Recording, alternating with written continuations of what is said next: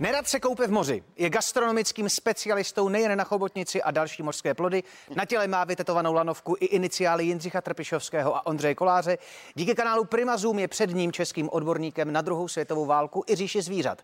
Je multiinstrumentalistou, skladatelem i básníkem. Vychovává dceru, které pořídil zmenšeninu klasického terénního vozu a ve volném čase se v poslední době pod vedením Václava Nojda Bárty věnuje kultu těla krásného těla, nutno podotknout. Viděl jsem ho na vlastní oči. Nestor televizní zábavy jako pracha s mým mostem. Dobré. Dobré ráno. to, to je úvod z říše snu. Ano, to byl úvod, který jsem si chystal několik hodin včera.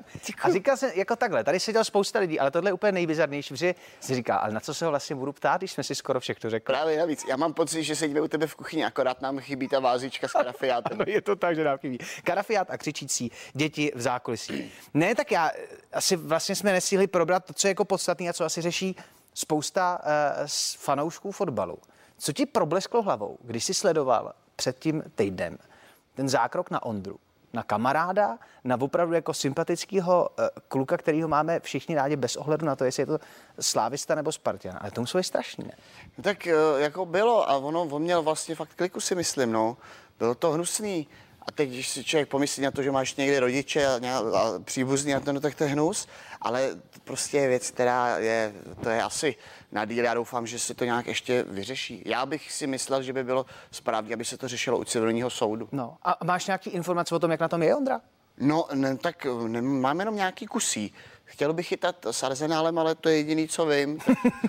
to bych chtěl, ale... Což to... teda jako v souvislosti s tou fotkou a s tím, co jsme viděli, tak je velmi odvážná myšlenka. Teda. To jo, no, tak asi bude mít nějakou helmu, si myslím, ne? Bude nepřehlídnutelný jako Petr Čech. Mm-hmm ale uh, myslím, že Helma i nám v tomhle případě na místě. No. A co pro vás slavisty znamená to, co se děje kolem toho, sudka, uh, kolem toho utkání i v souvislosti s tím, že teď nebude Ondra hrát uh, proti Walesu? Uh, objevují se uh, zprávy o tom, že bude civilní soud ze strany Anglie, tam je to opravdu jako hustý. To je šílený, ne? No nutno si uvědomit, že v té zemi hold některé věci se měří jiným metrem, to jestli je správný nebo není, tak to je asi úplně na jinou a další debatu.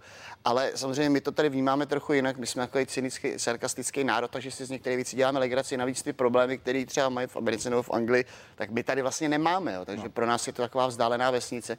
Takže uh, někomu to může připadat jako krkolomný.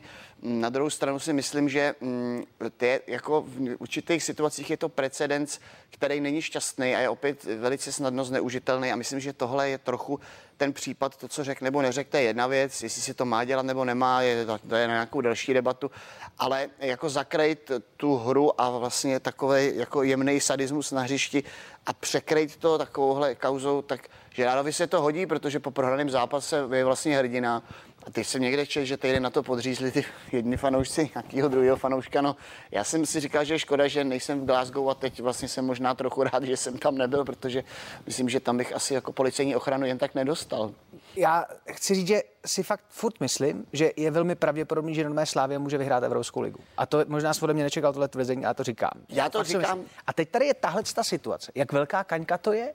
No, uh, to je těžko říct. Já jsem čet uh, nějaký článek uh, od, teda myslím, že to byl velvyslanec, který působí... Pan Sečka. Pan Sečka. A ten říkal, že obraz Slávě se zlepšil, protože jsme se teda vymezili, že teda rasismus ne, takže se to trošku zlepšilo. Zlepšilo se to i potom, co Jaroslav Tvrdík uh, odsoudil tu veselou fotografii našeho tvrdého jádra, takže to se taky zlepšilo.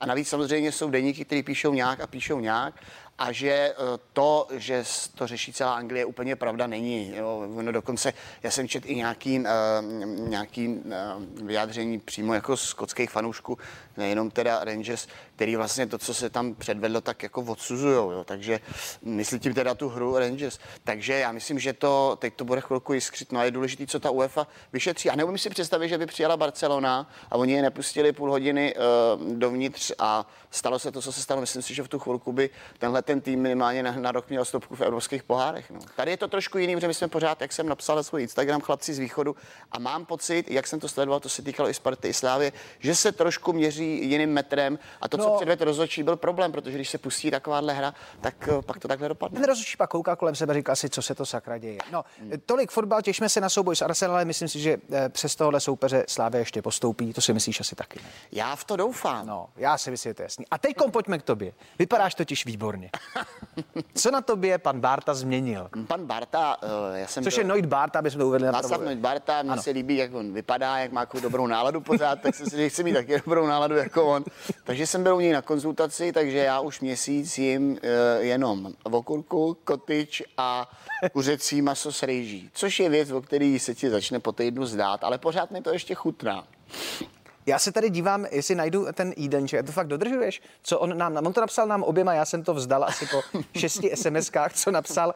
A- ti to řeknu, já No. to dodržuju 30 gramů vloček ovesných ráno, 150 gramů uh, toho bílého jogurtu a jeden banán. Potom máš ke svačině kotyč a okurku, já už to mluvím, když o tom mluvím, tak už jsem vzrušený, protože už čekám, já už teď čekám na kotyč, jo? Já, teď už, já už mám za sebou snídaní a teď už se třesu na kotyč. No a pak je to kuřecí maso s tou rejží, pak je zase kotyč s okurkou, teď už se těším na odpoledne. No a pak se nejvíc těším na večer, že to je zase ku, kuřecí s rejží. jako kdybych to vyprávěl nějakým nutričnímu poradci, tak mi asi řekne, že jsem zeštílel, ale výborný. Necítím, že bych měl nějaký vitamínu nebo A k tomu eh, jsou tady 3 až 4 litry vody denně. No, to je Eh, a pravda. vynechal se alkohol. Jak se k tomu jako fakt člověk donutí? To dodržovat. Já jsem to, já to vzdal, protože on tam napsal a teď se chlapci vyfoťte před a po a pro mě zdrtila ta fotografie, že já ji udělal. Já, jsem jsem ji vyfotil před a řekl jsem si, já to smažu a už nechci nikdy nic Já fotit. jsem ji taky udělal. A víš, co je problém? Jo? Ne. To, vůbec ten alkohol, to všechno. Já už jsem dřív vždycky dělal takový ty očistý měsíce. Mně to jako, to mě nechybí, to je v pohodě. Ale problém je v tom, že když nemáš kocovinu, tak máš hrozně moc energie a máš hrozně moc času. Času, ano. Takže všechno vyřešíš. A v téhle době, kdy toho není moc k řešení, se to komplikuje, protože si musíš vymyslet, co budeš řešit dál. Protože já mám v podstatě dopoledne hotovo na 14 dní dopředu. No dobře, a teď, když si vezmu to, ty předcházející pacienty doktora Bárty, Ano. tak například Iva Pazderková to dotáhla až eh, na soutěž v kulturistice. Tak se tě ptám, jestli stihneš 22. května Grand Prix v Rosicích, anebo až v říjnu Partner Cup v Čelákovici. Já se chystám jsou na, velké. říjen, na říjen, protože to je po opalovací sezóně a v tu chvilku mě líp, líp, vystoupnou vlasy a nebudu se muset krémovat tou hnědou. tou hnědou. Že já se nabronzuju už přes let na slatech. Takže 22. října Čelákovice a tam já přijdu fandit. Navíc letos srpna v září má být nějaká speciálně velká ozonová díra, tak to opalování Jo, půjde rychle. jo, jo. A nebo to udělám starým systémem, uh, potřeš se naftou a za 20 minut je hotovo. tak těšte se na říjen do Čelákovic. No a co si stihnul vlastně pracovně během toho roku, eh, co člověk tady žije eh, jako amatérský epidemiolog každý? Uh, nic moc jsem nestihl. Nejdřív jsem si říkal, že toho hodně udělám, pak jsem měl takový ty nápady jako každý, že v té krizi se bude něco výjimečného dělat, aby všichni viděli, jak je to, jak výjimečně umíme v krizi působit. Tak to jsem taky nedotáhl, ale na, stihl se natočit film jeden matky, ten půjde do kin, až se kina otevřou. Což myslím, že už ne, protože v tu chvilku už tam budou sklady brambor, že to už nikdo nebude platit, to je, to je drahý pronájem.